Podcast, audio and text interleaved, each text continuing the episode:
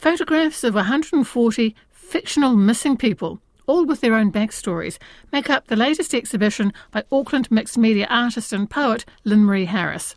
Missing will go on show at the upcoming Auckland Fringe Festival, where visitors will be invited to have their photographs taken and added to the wall of faces.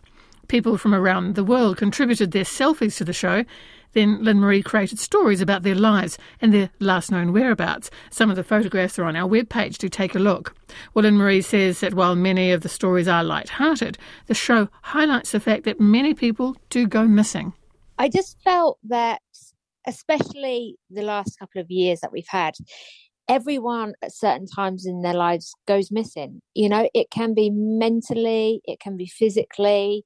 You hear a lot, you know, especially women saying, you know, I had children, I had menopause, and I've lost a bit of myself. I'm I'm different. I've changed.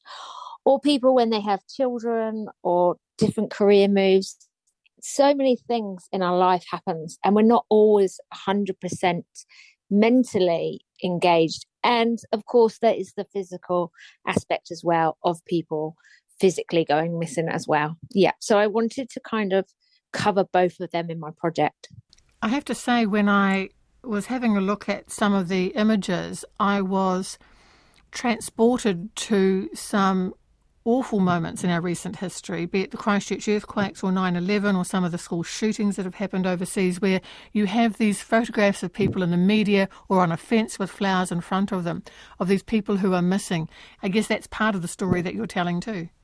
I think it's when you are face to face with a photograph of somebody that you don't know, but then you might feel oh, maybe I do recognize them, or their clothing or their hairstyle resonates with you in some way, that that sparks an emotion where you start thinking, oh, wow, what about if that was my brother, or if that was my little sister, or if that was my son? Um, and it opens up that whole aspect in your heart and mind of what would happen if this happened to me or us as a family or a school how would we feel? How would we cope with this? And how do you also stop that person just becoming a photograph, just an image? And how, in this day and age of so much media, how do people go missing? It's an everyday occurrence. People go missing every day, and some are never seen again. And you think, how is this possible? People entering the exhibition will see more than 140 photographs, and these are fictional yes. missing people. I think one of the things I love about this yes. is also you have put a lot of work into creating um, backstories for these people. Can you give us a feeling for, you know, a range of these fictional missing people, their their backstories, their their last known whereabouts, you know, and a little bit about them? I was lucky enough to be sent from all around the globe different photographs. I said that I didn't want a perfect photograph because that's one of the things that also triggered me. When you're looking at missing people's profiles, sometimes their photos are really bad. And I thought, if I went missing and my husband or best friend or sister sent in an awful picture of me, I'd be so mad with them. Like, do they not want me back? And that was one of the things that I said to people I don't want a perfect selfie. It's got to be a kind of random picture of you looking the other way or buying an ice cream or something like that. So then when I got all the photos together, I literally would get a photo and think, right, I Googled cities around the world. I picked a city and then I'd choose a name that was similar to that place. And then luckily, I am creative and quite bonkers. So then, as soon as I had that little bit of information, I imagined them, you know, what were they doing? Had they gone out to buy a kebab? Had they gone to have their hair done?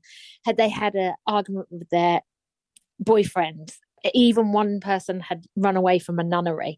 So there's a lot of people and stories going on in there. And I actually loved doing that because, again, I got transported away in my own little world where I was creating these fictional characters who, by the end of writing 140 of them, I felt like they I actually knew them. Who were a couple that became quite dear to you?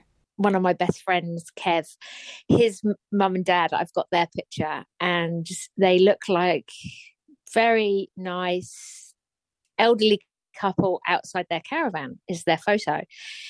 And I created them into being criminals who actually were major drug dealers and had a stash of weapons, forged documents, and actually had been running a crime syndicate for the last three decades in the UK. Yeah. So they were quite funny to me because I called them the moons.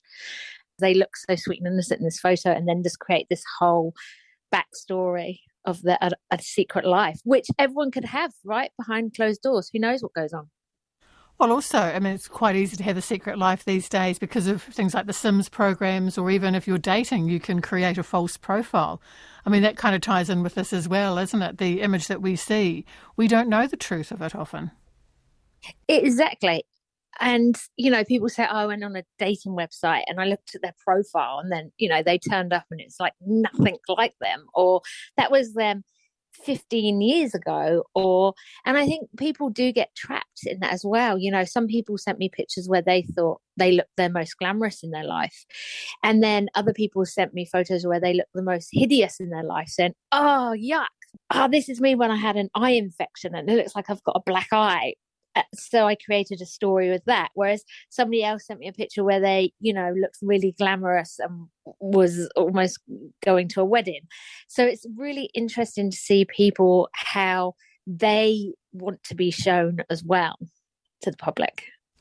You enjoy interactivity with your work, which I, I find really joyous. Actually, you, you're not just going in there and looking and walking out. You're encouraged to be interactive. So those coming to the gallery, but they can they can become part of this. They can have their faces on the wall and their backstory, right? Yes, they can. At the gallery at Beautiful Things Gallery, um, where it's held, Dave, who owns the gallery, we discussed about how we could make people be part of be part of this. And he said, Well, we could take photographs and people could put on props, and then I could send you the photo and you can write a missing profile, and then they get printed off their own missing profile poster.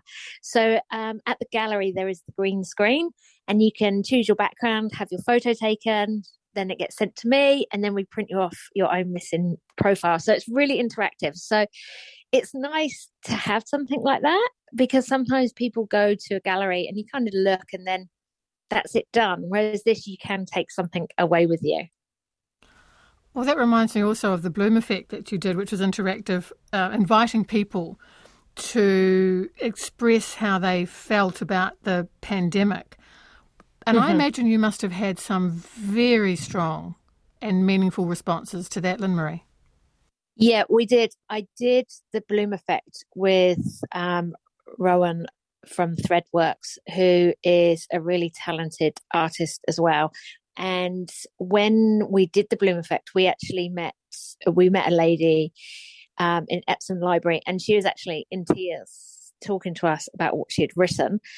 One of the things that we did with the Bloom Effect was when people wrote down their fear or their worry or what they'd like to get rid of, they rolled it up and they put it into the tree, to the bloom effect. And we actually didn't read any of them. That was one of the things that we did. So we didn't read any of the papers. Then they got composted into compost and back into the earth. So I know that people have told me they wrote quite intense things, but we actually didn't read any of them because we decided to keep it as a privacy and allow people to really write from the heart. During the lockdowns, there was an awful lot of entertainment, and the comedians did a great job, for example, and some little online yep. dramas as well. Fantastic, you know, for for entertainment and for distraction. But this goes that bit deeper, doesn't it? Which is helping people to make sense of what they're feeling. Is this the kind of work that you want to keep, this area, Lyn-Marie, that you want to keep working in? Yes, mainly because I'm an extrovert. I love people. I love engaging with people, talking with people, new opportunities, different places. I love change. Of course, going back to the pandemic, the last couple of years, we have been isolated and we have been alone.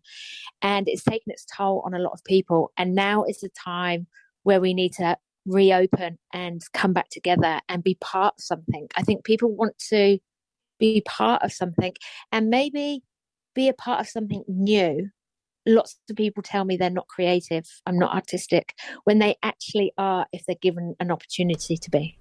Lyn-Marie Harris talking about her Auckland Fringe Festival exhibition Missing that opens on the 30th of August at Beautiful Things Gallery and a percentage of the proceeds will be donated to Youthline NZ.